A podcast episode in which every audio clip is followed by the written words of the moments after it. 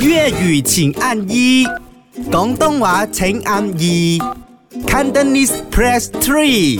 唔系讲真真，你好，我係袁吳吉噶。 你好，我係 Jack 葉兆 明。今日我哋講咧，即係你揸車嘅時候，如果有乘客嘅話啦，嗯你係最唔中意聽到佢同你講啲乜嘢，又或者直接問你佢講啲乜嘢會即時辣興你嘅咧？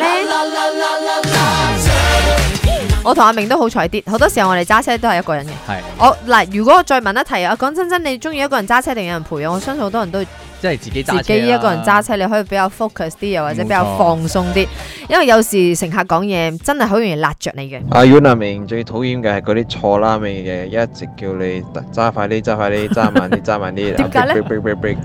英文我哋就叫呢啲係 backseat driver。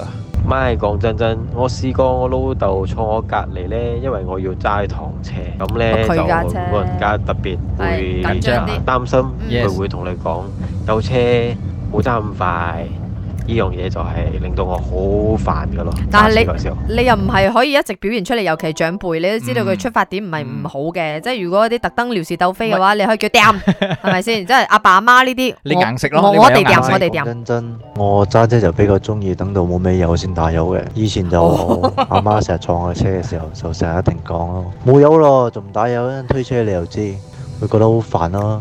但係而嗯家想煩都冇得煩。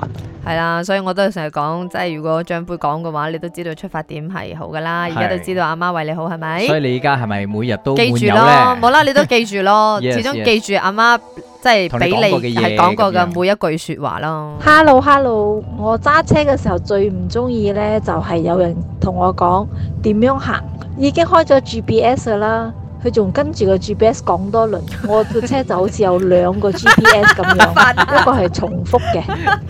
呢個好煩啊， 呢個真係好煩啊！但係你會唔會佢 同你攰講買一送 一啊嘛，你會唔會攰到或 者 short 到咧？嗯你會應嗰個 GPS 嘅？In five hundred meters turn left，我 OK。係 no，係咯，有時你 我會我會咁樣咯，所以真係啊，唉，如果身邊有一個佢出發點係好嘅，或者真係善意溝通咯。如果真係經常性咁樣一次、兩次、三講次，咩都好咧，你佢就會都辣聽我。你就掂啊！ Yun 吳家家，Jack 傻下傻下啦，一至五，四到八，啱啱好，唔似有唔做，咪啱 channel。